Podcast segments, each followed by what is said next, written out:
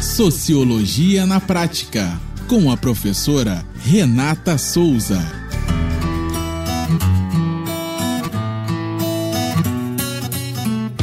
Olá, pessoas. Eu sou a professora Renata Souza e esse é mais um podcast do Sociologia na Prática.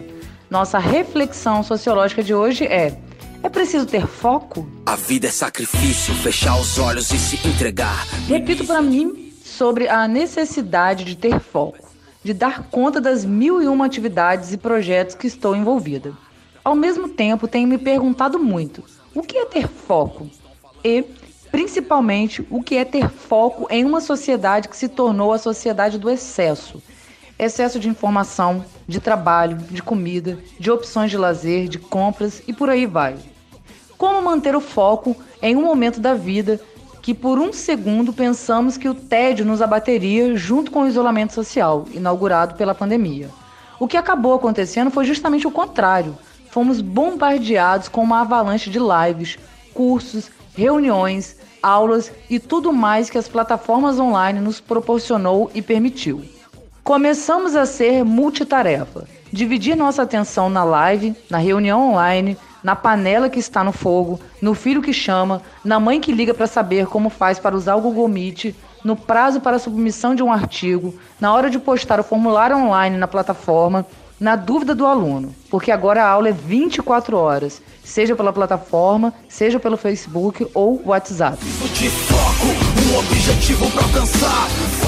A jornada de trabalho não é mais de 8 horas. Trabalha-se 24 horas por dia.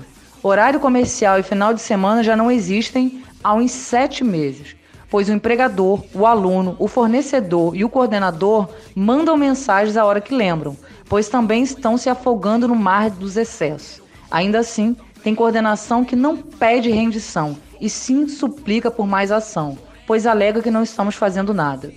Eu não sei você, mas eu estou exausta. A pandemia nos trouxe a ideia inicial de ficarmos entediados com um tempo de sobra para, entre aspas, gastar. E vi muita gente ficar assustado com a possibilidade de nem saber como gastar, entre aspas, tanto tempo livre. Afinal, no mundo capitalista, sempre ouvimos que tempo é dinheiro, logo, um recurso tão escasso quanto o próprio dinheiro.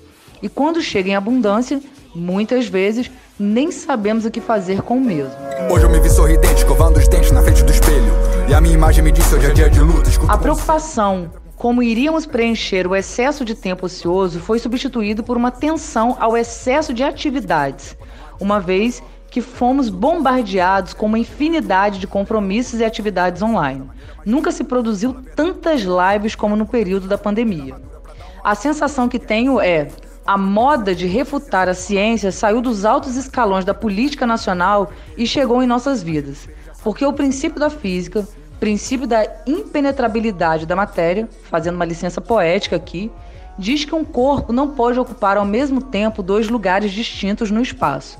Parece ter sido quebrada nesse momento de excesso de trabalho remoto, pois deu o primeiro like ou dislike quem aqui nunca participou de duas reuniões online ao mesmo tempo?